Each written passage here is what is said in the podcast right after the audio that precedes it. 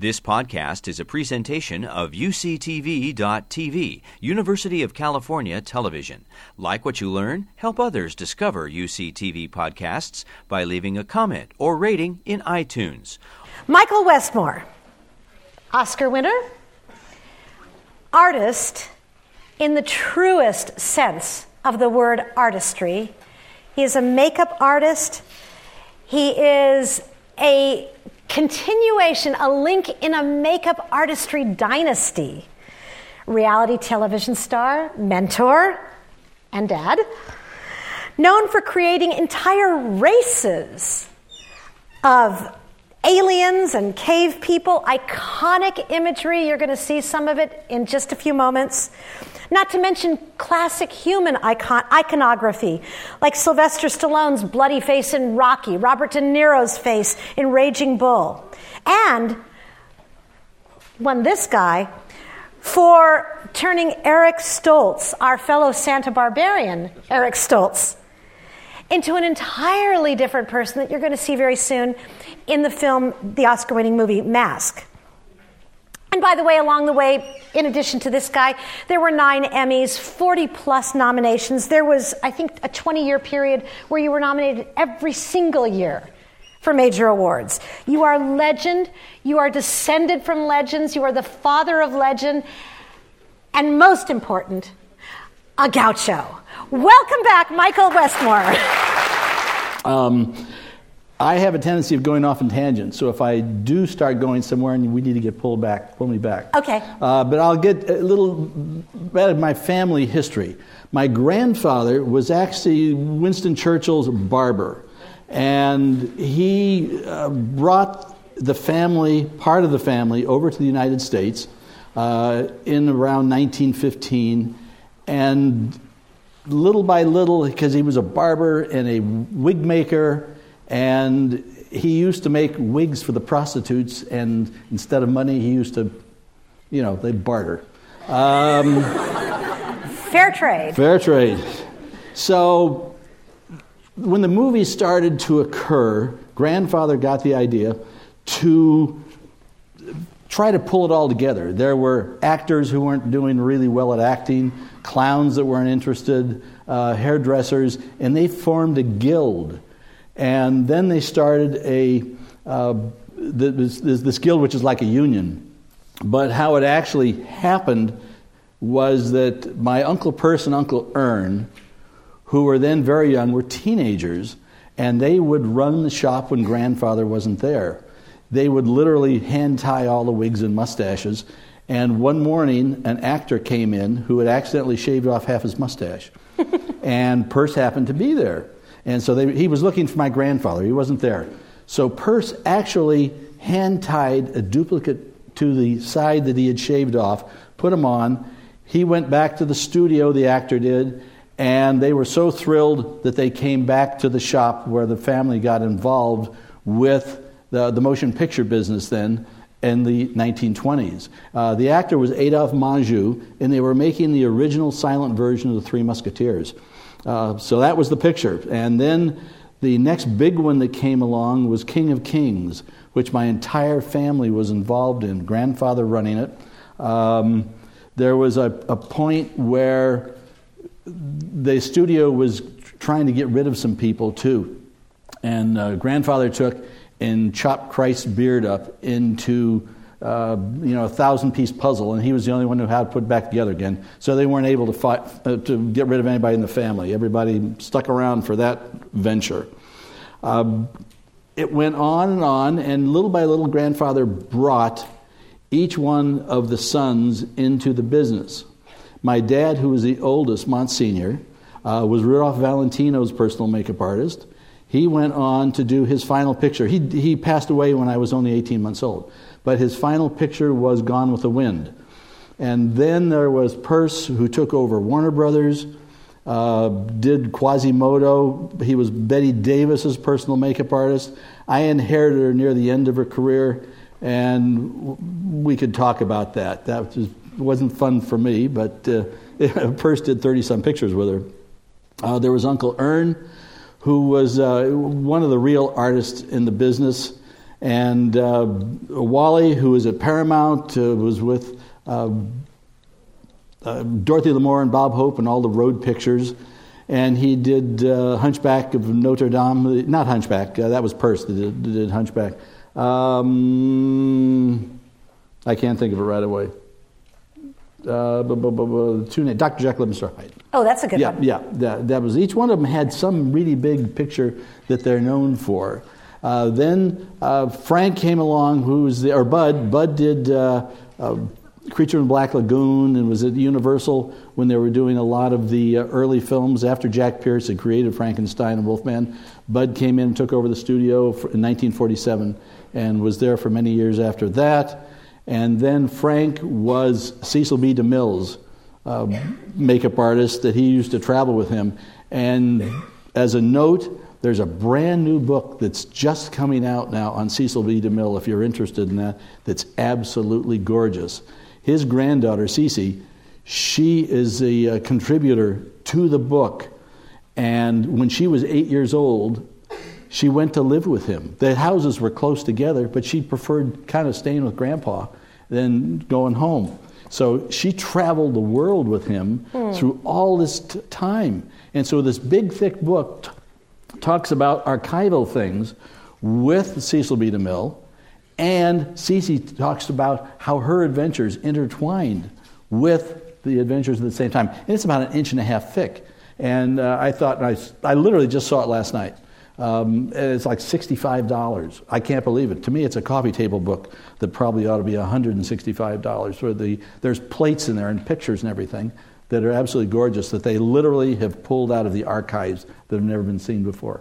So, uh, and, and costume dressings. He was, he was, DeMille was very in, into uh, wanting to see everything and how it was done. Uh, uh, you know, true master of the epic, epic films. Um, so that's basically my background there. I was, uh, as I said, I, out of high school, I had no idea where I was going. I went to Arizona to look at the school. I thought about going to the University of Mexico. Uh, that didn't work, so I drove up here with a friend of mine who was enrolling, and that's all it took. Uh, I enrolled at the same time and enjoyed uh, the, the time here. I lived in a, one of the, you don't have them anymore. We had Quonset huts out by the slough and that's where I lived to start with. And then I joined a fraternity and lived on campus here uh, around the corner.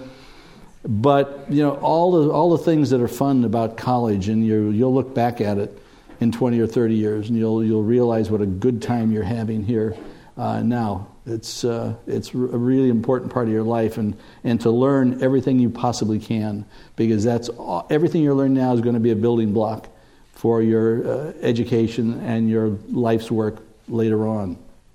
How many here are interested in film? Just about every, well, a lot. Okay. Uh, th- there's so much which I, I, it's hard to wrap my head around it because they keep making films so fast now. And the new film students are making great little documentaries and things. But there's so much of the old films that you need to look at. And this is one of the things that Martin Scorsese did.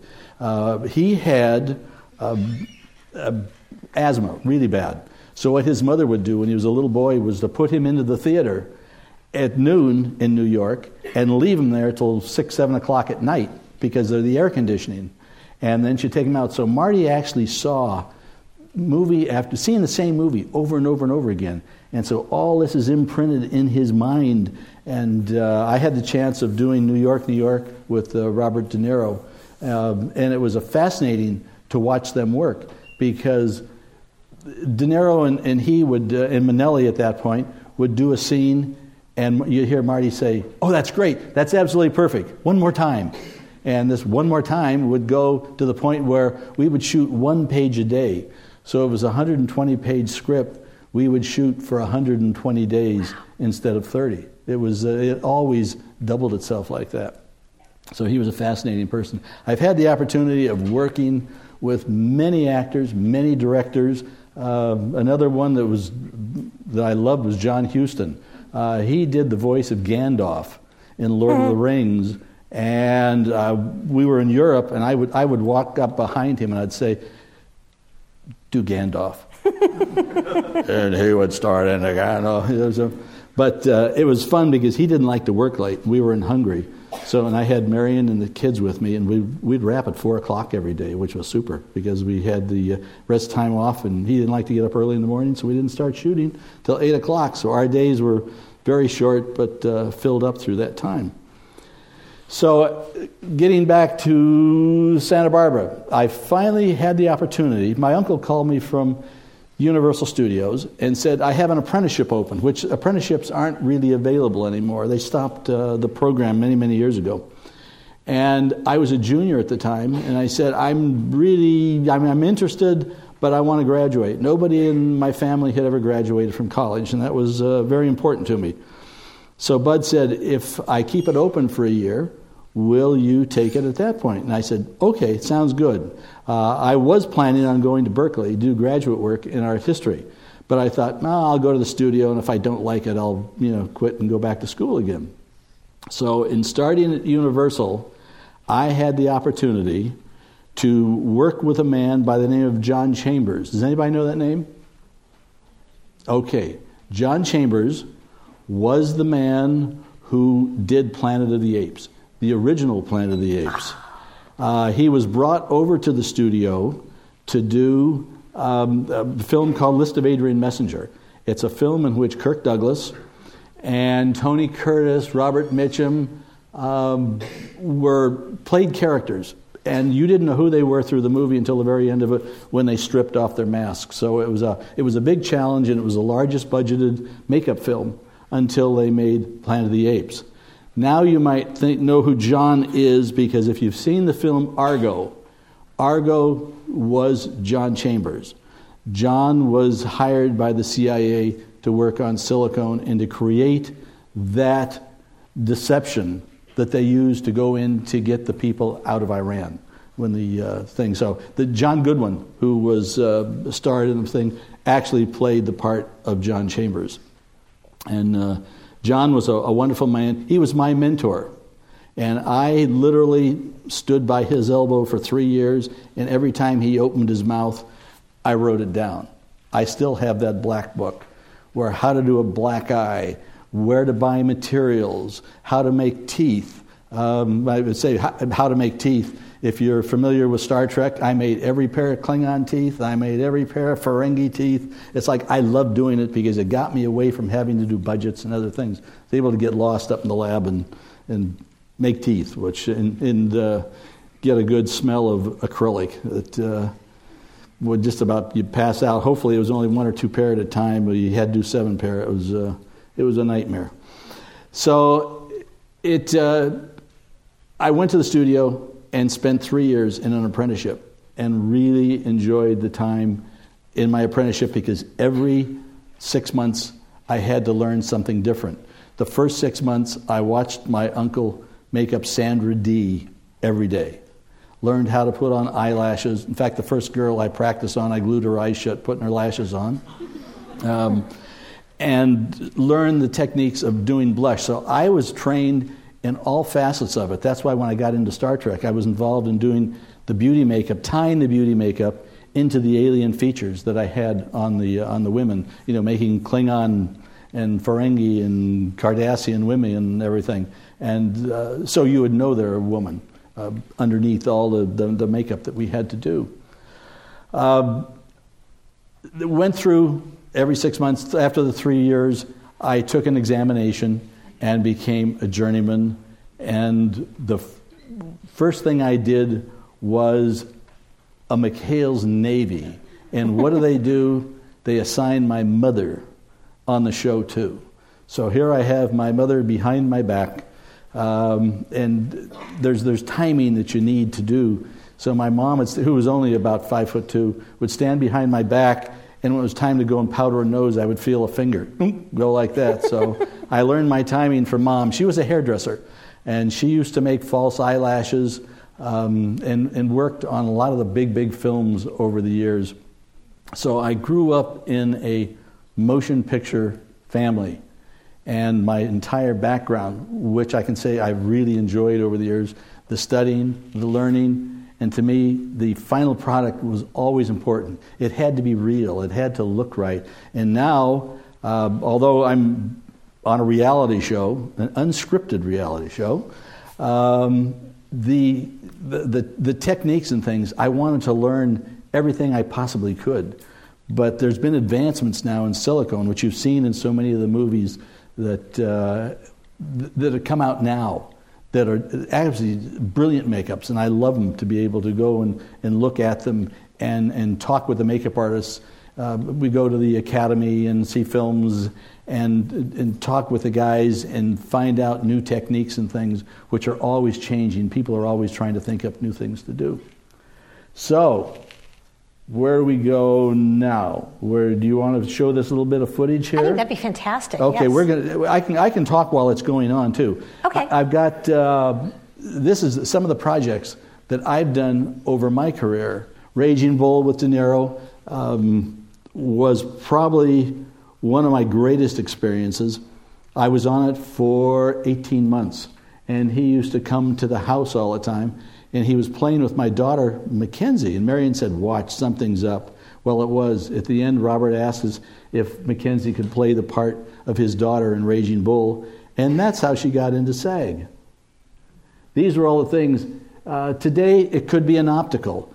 At that time, everything was done with tubes and, and blood and syringes. So, as we spent uh, two weeks just doing all the effects in Raging Bull that occurred in the ring. And he went through a couple different stages. This was stage two, where he actually gained weight. He put on, he went from uh, 155 to 185, and then he went up to 215 for the final scenes in Raging Bull. I was with Stallone uh, for eight years, uh, with uh, the Rocky films and First Blood, and this was a little scene in, in uh, First Blood where we uh, had to sew up his arm, and I had attached to that uh, intravenous baby, a tube for feeding babies that was so small, it got plugged with one grain of sand, and Sly was able to work it out with his thumbnail. spent a lot of time on Clan of the Cave Bear it was a large production. There was no way you could do the book. All I could do was pick out a small segment. But I had foreheads and noses and teeth and everything on all these guys. This is a, actually a bald cap on uh, the character called Zoo, who was the storyteller. But this is uh, interesting in that every night they would stick their teeth in their pockets when they're coming home and I would pray that I only have to repair about three or four sets because I couldn't go to dinner till it was over with. So I'd be ready to work. We, we flew in helicopters every day into the mountains. Uh, this was a head actually made out of wax, which is a scene where a bear kills this guy and they chop his head off and eat his brains. Hmm. Simple, you know, everyday thing.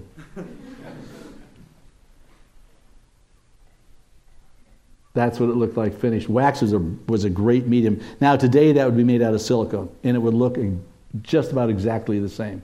That's how the setting was, where uh, they, they find it, where the shamans all sit around and uh, have breakfast. Masters of the Universe was another real joy. Again, this is pre visual effects. Uh, those ears on the character called Gwildor were run by cables that were 30 feet long, and they were done with joysticks. And my son Michael at the time was running there, that's Gwildor, in his makeup. Uh, the director would just take his finger and point, and Michael would work the joysticks wherever they wanted to do the ears and flip them around. Today it would probably be run by little motors. Beastman was another one of the characters. Tony had uh, huge teeth in his mouth. He didn't have to talk, so wasn't worried about uh, that. Although when we had the Ferengi in uh, Star Trek, I had to make the teeth and the Klingons so the people could talk with them in their mouth.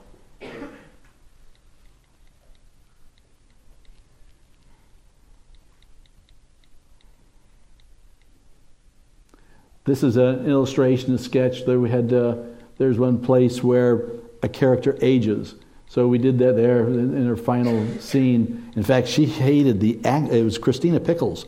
She hated putting that makeup on so much, and she wouldn't put it on the second day. But uh, we finally, you know, we got through it. So this was Saurod, and they, if you notice the contact lenses that were there, this was before contact lenses were comfortable. Those were full scleral shells that had to go into the eye. There's Skeletor, Frank Langella uh, played Skeletor, and I've done other shows with Frank over the years. Really nice, nice person. And he also had to wear teeth. And in the nose and in the eyes, I had a, a screen that was very sheer. He could see out, but you can't see into it. Tying the beauty makeup into it, too.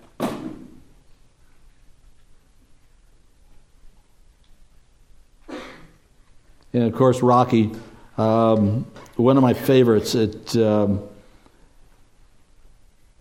I had these little plastic pieces over Sly's eyes, and to this day, he still claims I tore out his eyebrows. But uh, Burgess Meredith, I had uh, cauliflower ears on him. Again, were made out of plastic, and um, a little nose piece and, and a plug up his nose to pull it to the side.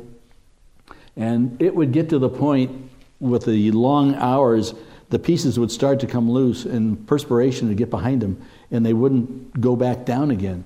So I would literally just take Vaseline as opposed to trying to glue them down, give it a good coat of Vaseline and push it down in that final scene of Rocky in the scene with, uh, with Adrian.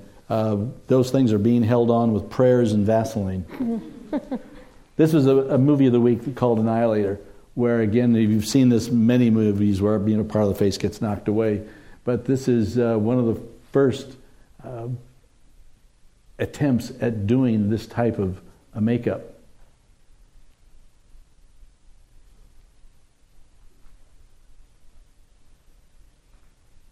Iceman was uh, Norman Jewison.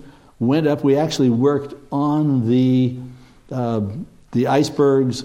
Uh, we worked out on the bay uh, they told us when we were working there that if the ice breaks up while we're out there, stay on the ice floe. Don't jump in the water because you'll die if you go in the water. But at least we may be able to find you if you stay on the ice. You think, think I'm making a movie. Do I really want to give my life, you know, to doing that? And we there was another night. Well, this is John Lone doing his makeup. There was another night where we were on top of a glacier on the side of it and the director was told that we had to leave, and he kept shooting and shooting and shooting, and we got fogged in. And so they told us, well, we may have to stay here overnight. It's like, oh, good luck, you know. And but he had gear to be able to, uh, first of all, to literally survive there and sing "Kumbaya" and do s'mores and things. but um, all of a sudden, the light opened up. A little patch did, and they threw us in the helicopter. We had one helicopter, and he, little by little, there weren't that many of us in, in three trips, were able to get us off the glacier and down the mountain. The only thing that bothered me was on Wednesday nights and Sunday nights, I called home, and this was Wednesday night. And I could just see the hotel saying, I'm sorry, your husband hasn't come back. He's out on a glacier, you know. This was a movie with uh, Keith Carradine called Blackout, uh, where half his face has uh, been destroyed. And what I had fun with this was is how do you tie it into his head? There it is in makeup. And with the hair, and I used little springs there to literally hook into the rubber piece across top of his hair, pull him, open him up, and hook him down into his hair. So I didn't have to glue. There, you can see it there. So I didn't have to glue it down uh, his hair into his scalp. Johnny Handsome was a film I thought was going to be another Oscar winner because uh, Al Pacino was supposed to do it, Richard Gere was supposed to do it. It finally got down to Mickey Rourke. And I spent about a year and a half with the doctors at UCLA. This is a combination of a couple different bone diseases on this character. And this is how he looks at the beginning of the movie. He has plastic surgery, looks like himself, comes back, kills the bad guys. Um, but the, the makeup and the transformation was interesting eh, to the point where it, it, was a real challenge, and I thought we really did it well. And I lost to Driving Miss Daisy. Hmm. This was an interesting film, true story. Uh, Wymie, Glynnis O'Connor, of a lady who's caught her face in her steering wheel when she fell asleep at the wheel, and she had to go through facial reconstruction. So that's what the entire two hours was about, was her going through the facial reconstruction. There is right after the accident, and then we had different stages of it. I actually got to, to meet the doctor who did the surgeries, and he left his surgical nurse with us on the show to be my technical advisor. Uh, there's one point where Glynnis has her mouth all sutured shut, and I we we did here it is, and I left a little hole there that you can see because we could stick a straw through there, and we could drink chocolate malts. Thing is, I like chocolate malts too, so Glynnis gets one, Michael gets one also. but she wanted to see how people would react to that. Went to a store uh, like Rite Aid and walked around and checked out. And she says it was so interesting, people wouldn't look at her. Hmm. That once they saw her out of the corner of their eye, they wouldn't make eye contact. Even when she went to check out with all the things she put in the basket, she wanted to see how she would be accepted. And it, uh, nobody would really stop and stare at her. Blood of Heroes is a show that I did in Australia with Rutger Hauer. We actually lived in a cave, which was a hotel. It was built into a cave out in Coober Pedy, Australia, where all the opal mines are. And this was a sci. This is really an interesting film. It's a sci-fi film about the future, and these teams would play a, this really bloody football game against each other. And then the winners would get, uh, you know, wine, women, and song, and the losers would get kicked out of town. But each one of these characters developed from almost nothing into these char- into the, what you're, you're seeing now.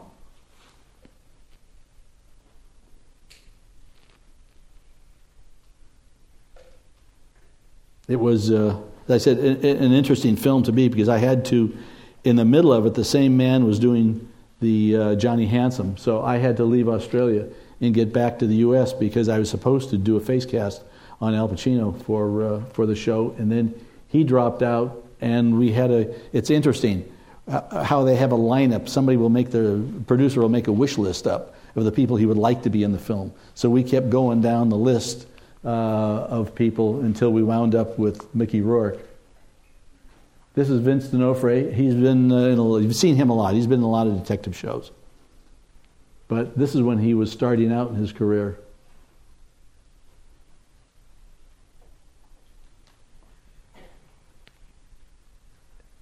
And we had, both teams had uh, uh, five, six players on them. So what you're seeing is each one of the people that were in just you know scrapes and bruises and scars and dirt and uh,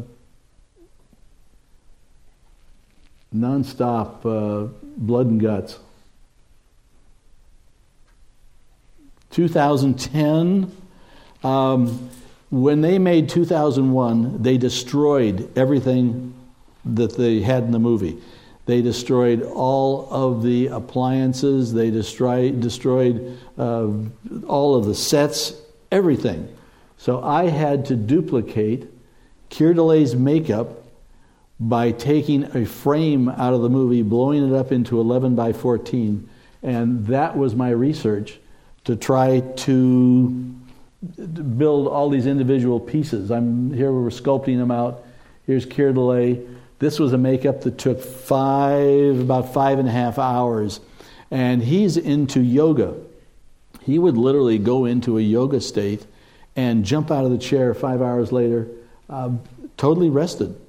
And at one point, they put a camera underneath our makeup station that took a picture like every 10 seconds. And it was all compiled into a one minute movie, so a uh, little documentary thing uh, went very fast. But it all had to be powdered down. Even this here, the technique for using this is rubber grease that Max Factor made, had to powder heavily. Since that time, um, a man by the name of Dick Smith invented a product called Pax, which is a, a combination of acrylic paint and a water soluble glue, and it literally bonds into the latex and will not come off. The, the way we did makeups in the past, which is even on here, would have to be powdered and really touched up well uh, about 2 o'clock, 3 o'clock in the afternoon. This is the movie I got the Oscar for, Mask, with uh, Eric Stoltz. And I had pictures from the real boy. He died when he was 16 years old. Uh, lived uh, down Southern California. That's a picture of the real boy. His eyes are three and a half inches apart. So Peter Bogdanovich, the director, asked me what my requests were. I said, "Well, it'd be nice if we could find somebody whose eyes are far apart." Uh, and he hires Eric Stoltz, whose eyes were about an inch apart. So the the bridge that I have on Eric is only an inch and three quarters. But they did a a, a musical Call Mass the Musical that played in Pasadena, and they intercut the uh, the real boy and Eric in the uh, in the play, and it was amazing because I mean I could see it. other people couldn't see what was going on with the this Terry Garr when I got the Oscar. I think that's it on those. I want to start out by asking you, looking at this, when you are presented with a challenge like creating a different race or a different genus of humankind. Mm-hmm. Um, how much of it is your invention and your research, and how much is presented to you by art directors? Uh, the percentages break down very interesting. It's uh, zero art directors and 100% Michael. I was really? never told what to do. Is that because you're you, or is that is that really the makeup artists? Um, it, it, I would get my scripts and it would say alien, and they'd say, you know, come up with something. I think it went beyond uh, in Star Trek. It went beyond really uh, of the them having any idea what they wanted, and so it was left up to me. And Marion and I, we would go shopping, book shopping every every season. We started a new one. I would go out and find new books on, on insects, on fish, on birds. And in fact, when you look at Star Trek characters, when you, you think you're going to try to come up with some new wheel or whatever, I found it so much easier to take components from different people. So when you look at a Star Trek alien, things look familiar, but they aren't familiar. Um, like with the Cardassians. Um, they're kind of lizard like and shell like, and another one called the Jem'Hadar, which were based on dinosaurs and rhinoceros. So I would find, or uh, D- Disney had, uh, when they had the Lion King going, and I had to come up with Neelix. I kind of threw all the little animals in Lion King because they said, come up with something cute that we can make a doll out of. So I used the meerkats, the boar, and threw that all into Neelix's makeup. So is this just, are you just having so much fun? Best job in the world. Pulling pieces together and, and, and, and, letting your imagination go wild. Exactly. would you say that for somebody who wanted to be a makeup artist, having an imagination, having that creativity is a, really, is a key component besides all the technical skills? It, it depends on how far you want to go with it. If you're just going to do beauty makeup, no, you can find that very quickly. Uh, when it comes down into lab work and sculpting, that you, you, you, need to have you need to have it in the hands. You, you and, the, and the imagination. And that's why I really enjoy uh, Face Off so much is because they really bring some talented people in there. And especially when we get down to the last four or five people any one of them could usually win. But it's the one that has time management that survives. Mm. They all kind of are, they can sculpt by that point, they can make molds by that point, uh, they can paint by that point. But if they spend too much time on any single element and they ruin their time management, because uh, I, I was a judge too, and I know the judges, I mean, we're all good friends, so I know what they're going to look for. And I, I, I can tell, I can advise somebody of what I think and over, over the years, um, somebody will say, Well, Mr. Westmore told me such and such, but I want to do such and such. All of a sudden, they're off the show because I'm giving them a heads up of what not to do. And Ve or Neville or, you know, Glenn, they're going to catch them. Yeah, if there's anything we've learned from reality TV, it's listen to your mentor. Yeah. Right? Yeah.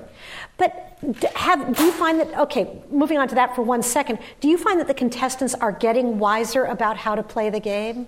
Have they learned oh, I, from watching I other think people's on mistakes? every reality show. Yeah. yeah. Except for the Kardashians. They haven't caught on yet. Right. Uh, yeah. Well, they're not, I mean, they're not exercising no. a skill, as it were. No, I'm kidding. Um, but but then, uh, okay, so so staying with Face Off for a second. Yeah.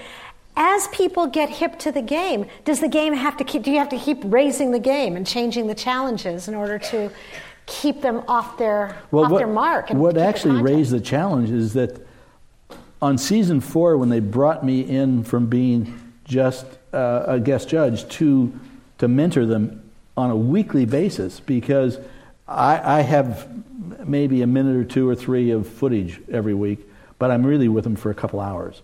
And we talk about everything how thick their sculptures are, uh, how thin they are if it's not going to work, uh, if it doesn't really look like it, if they say they're doing a pig and it looks like a monkey, uh, you know, I'll have to tell them that. And just, I'm not mean, but I, I'm really honest with them as if I was doing a show and these people were working for me. And this is what I had to do on Star Trek all the time, too, is keep all my sculptors in. Once I had a design and a concept, and I had talked it out with the director and the producer, that to, to keep them not going off on some track, unless they came up with a better idea, something that was very clever.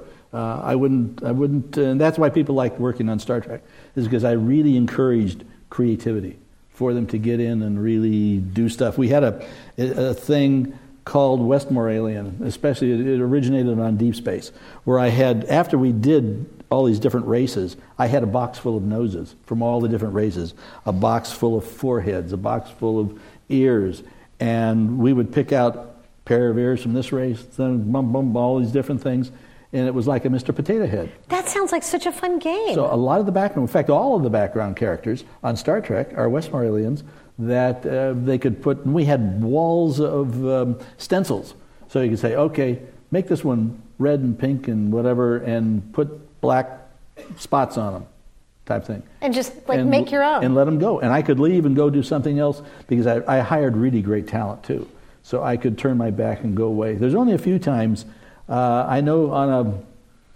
on a Vulcan one time, he put the ears on backwards. And so instead of points coming up this way, the points were going to the back. And I had to change it. You know, we had little things like that to go on. Um, but it, it didn't happen that often. Everybody really knew what to do. but it could be a mutant Vulcan too. No? Uh, I, I can just hear the, me telling that to the producer. no. now that's a Westmore alien. That looks like a Westmore alien. That's, lots of that's a put together. The head's from something else, and the nose is from something else. That wasn't though. This was a show where they landed on a planet where there were dinosaur, humanoid dinosaurs, and they thought the humans were really strange. These are all different things. Little, uh, a tree branch. These were all little bugs that were either run with wires and things. This was the design character. Did, did you design this character? Yeah, all of them. Yeah. Do you- do that you was a pair of twins. Do you just have things at home like this? No, Okay. no. If it's interesting, I'm sorry, we want to know. stuff, and no, it's one of the questions I get so many times is, do you do drugs? Um, surprisingly enough, when I was here at Santa Barbara, somebody came on campus and tried to sell marijuana, and the students turned them in. This was all made out of very strong wool.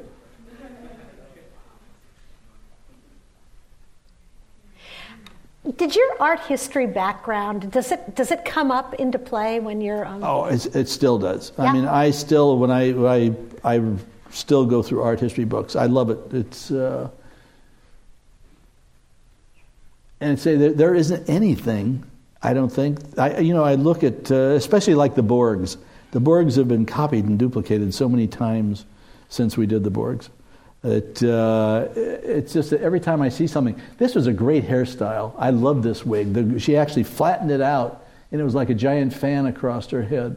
This happened to be a show that uh, we won an Emmy for, that Majel Roddenberry starred in, uh, Gene Roddenberry's wife. But I mean, I had to keep coming up with these things. How do you even think of this? Um, going through the books, going through, I'd say, pick out a piece from a fish or a, a, a bird, and you know, combine all these things. This is a body, the body makeup that uh, a dancing girl took about four hours. There were about four of us that were working on her for about four hours. Is any of this costume, or is this? Uh, no, the, jewels are. Yeah, the little jewels are on it. So you call out for that, and then the costume. Yes, I, wor- I worked very, very close. Makeup uh, w- with me, I had to work very close with the costumer because if I was making an alien and had strange skin, I would have to find out what Bob Blackman was going to expose. Is he going to have their chest showing? Is he going to have their arms showing or their hands? So I would have to come up with uh, a, a skin that will match, uh, you know, their face. This is a, that was a show. This is literally one of my favorite makeups. He's wearing uh, a pant that goes from his thigh to his belly button, a chest, a head that has no ears, uh, no nose. Uh, he's wearing um, gold eyes, and the mouth is low. And he couldn't go to the bathroom. He couldn't eat. He couldn't breathe, and he, all day long. But Well, uh, what do you do? well, I would eat my sandwich in front of him because uh, I was hungry. But I hope you didn't go to the bathroom in front of him. No, no. But I do have a good bathroom story. But okay, I'll, I'll, I'll put that down right after um, Bette Davis and before Marion. This guy's eyes, those are his real eyes. He's, this is the Cardassians, and you see that little spoon in their forehead. Uh, in Studio City, we were going to eat at a Thai restaurant one night. Next door was a, an art gallery, and there was a picture in the window that had a woman with a spoon in the middle of her head. And I said, I'm going to use that someday. Brent Spiner, who played Data, he was my charge. I did Brent uh, over the 18 years of Star Trek. I did him almost every time. I think there's like just a couple that I missed on where I had to do something else. But Brent had these electronics where we would open. That's Brent also when he Wow. played his inventor. Wow. But uh, my son Michael built all the electronics for every time we opened data up. Michael built, had the programs and everything that he built for him, whether it was a finger, his head, an arm. There's Armin Shimerman, this is with the Ferengi teeth. And with Renee, who played Odo, it was a full face. There's Hawkins. He came as a guest star. What? Yeah. Oh, everybody wanted to be on the show. It was one morning I said, I said good morning to him, and all of a sudden nothing's coming back. So I, you know, I started to leave, and all of a sudden behind me was good morning, Michael. He had to take and type everything out, and it took a while to, to go through it. This was one of the Star Trek movies, Insurrection. So these are characters from that. Is that a Westmore? No, no, those were actually planned. These were all planned ones where they had the stretched skin on their faces, and but it was a lot of fun, and that's all latex. Is there anything that we did before in a more beta way that now we could do with CG or with? Uh, Oh, yes. the- and, and, and almost any of this. stuff. But was there something that was better before that we that we should go back to? Wax or No, latex? no, I, it's, it's no, I really, think it really think, has progressed. Yeah, the, uh, the the the research that John Chambers did with silicone and uh, has become so standard now. A lot of these things would be silicone today if we were doing them over again. When you look at a character like Voldemort, do you think, oh, they got that from me? No, Okay, no. because I did when I was seeing the Oh. Gold Guy. Well, you know, I don't know. It's I don't want to say.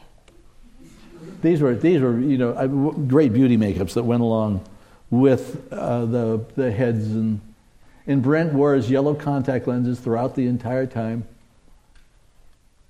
Funny man. We would sit and would joke around. This is another one of the Star Trek movies, Nemesis.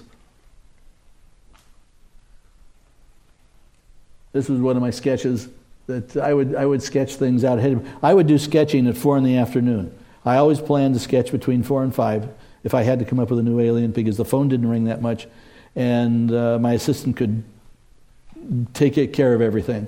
So that's creativity time, and that's why I would go crazy when somebody would come to me and say, "Well," and I did have a guy said he didn't feel. I asked him if he had uh, finished something. He said, well, "I didn't really feel creative today." I go, you know, when you're on an hourly rate, you feel creative 24 7. Is four o'clock still a magic hour for you? For Mm, creativity? no, 4 o'clock's time to watch Judge Judy. Uh huh. You've earned it. Marina and Gates McFadden. Marina was actually on her way out when she got this job. She had been here a year and hadn't gotten any work, and she had her ticket actually when she got hired to do this. Now, these are the Borgs, which are some of my favorites. Uh, my son Michael um, here's an eye, here's the, sculpting the eye that's in the Borgs. And then we would make a mold on that, make those out of rubber, and paint them like metal. But Michael would take and fix, uh, fit electronics into them, all the little blinky lights and everything. And we had 32 of those. These are the side pieces, the sculptures on the side pieces. And as Michael continued to do them, he kind of got bored after one or two and decided to put Morse code into them. So every single Borg guy spells out somebody's name, including his dog. and hidden in these things are messages, which I found one of them says Westmore's Barbecue.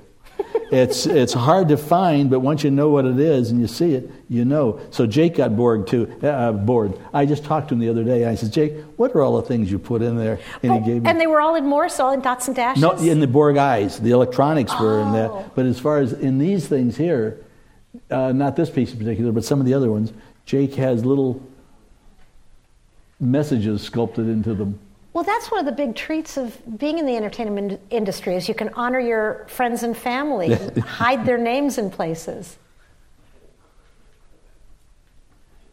You know, it occurs to me as I look at this, it's at the risk of being hyperbolic, it's like you're Da Vinci. You're sketching yeah. and you're inventing well, and true. you're you executing and sculpting. It's yeah. really that's what I try to pass on with on, on Face Off. I try to that they they have to do everything. On top of that, which I'm always amazed at, and they do this all in 21 hours. They've got to come up with a costume to go with all of it. So it's very d- easy for them to uh, get off track and, and get behind schedule. This was a section when the uh, Borg Queen was going to turn Data into a human. And that's a, an arm he had to slip on. She also, um, in her magical way, hair started to grow. So I had all these different sleeves. That one all lit up, but he could literally slide his arm into it, and then we would blend off the edges on each end. There's a whole head section. Now that was made. That was we started to get into silicone at the very end. Um, the show finished up in season four on Enterprise. It was scheduled to go for another three years, but it just it kind of wore itself out. So we we probably would have gone more into silicone makeups uh, had the show progressed. So Alice Krige, great actress, and she suffered. Those lenses were made at Nassau. And with LeVar, that's a pattern that I designed, and I had contact lenses made with that pattern in them when he finally decided he didn't want to wear his banana eyepiece anymore, his banana clip. Are there great internet websites in this in this field that if we wanted to just do some more cruising around I think weekend? You, I think you just have to go and, and punch it in. I, I mean, yeah. nothing. I I have a, uh, a, a cousin in Arizona that's uh, kind of like the family bookkeeper, or, you know, and she she finds things everywhere. She found, and this is really strange, my, since my father died and I was a baby, I've never seen him in 3D. Never saw in, uh, you know, a live thing of him. I was born in 38. This film is from 1934. And he is sitting, gluing a beard on himself, and he's sitting next to Buster Keaton and he's gluing a beard on himself, and the two of them are doing this funny act together. It's like I actually got to see my father live in action. In action, mm. you know, it was uh, so. It, these things are there if you just just search. It's, it strikes me that yeah. that kind of a yeah. compilation, a family compilation, yeah. your, your family home movies yeah. is something that I think everyone in this room wants to see. She found another one where they, when they were shooting the picnic scene for Gone with the Wind, and my father is powdering, the, they're outside under the trees and everything, and Gable's sitting there and everybody else, and my dad's powdering Maureen O'Hare's nose. Mm. So it's like all these little things are out there, and you wonder, where do they come from? You know, it, I, this, this way, I mean, I'm fascinated with the computer. It's like Marion has to tell me so many times, don't open everything, you know. CGI. Doing CGI and Avatar. We had, we had a big meeting when, when that came out. There was a big meeting and said, "What do you do about makeup with um, CGI? Because this isn't. It's all done in the computer." And basically, if there is CGI it's not considered makeup. But if there is makeup along in the film with the CGI, that makeup will be considered. But that's pointed out. Now, the only drawback to that is, is if that film is put on the makeup category for the makeup, there's no explanation that tells all the voters don't look at the CGI. At the CGI you know, part. it's like going to court. Well, you don't don't listen to that. It's it's difficult. But the CGI, what it's done is been able to create characters we can't do with makeup. And we have a few of them in Star Trek. You're able to take and stretch the neck. You're able to take and make longer fingers that actually work. You can do so much wonderful things with CGI that it's uh, we we found it's just it's a good combination. Honey, can you think of anything? It's more painful for Marion because it will be, uh, I'll say, look at the lace on that mustache, and I've just ruined it for her because now she looks at the lace on the mustache the rest of the movie. Um, it's, I, I can't think of any really, but it, is, it does it, it, it ruins the movie for me. So that would be something that would be an example. If Yeah. you can see the lace on the hairpiece, or, or that's going to take anything. you out I mean, it. you, you see a mic shadow going Mm-hmm. through, which you see more on television than you don't. Usually on features, they'll catch that. So you've got And- super supervision. Yeah, I, I try to really just enjoy the film. Mm-hmm. So it has to it has to really be bad to jump out at me.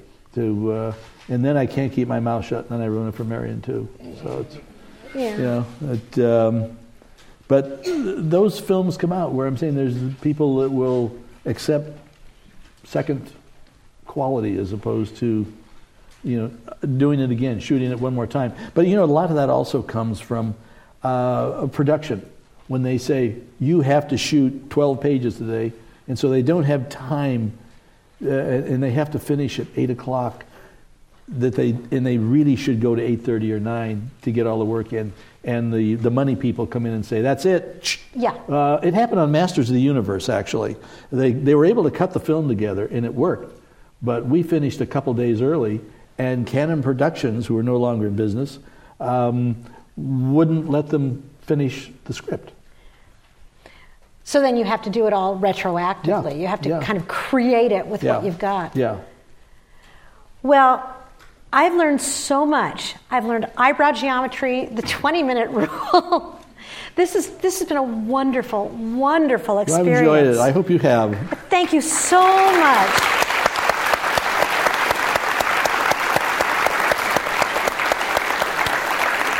We are so honored to have you back at UCSB, and we hope that you'll come back and bring more I'd love to. knowledge Yeah. and, and, and stories. Thank Yeah. you. Thank Yeah. you, Michael Westmore. Okay. You really wrapped it up beautifully. Thank you. thank you You've been listening to a podcast by University of California Television. For more information about this program or UCTV, visit us online at uctv.tv.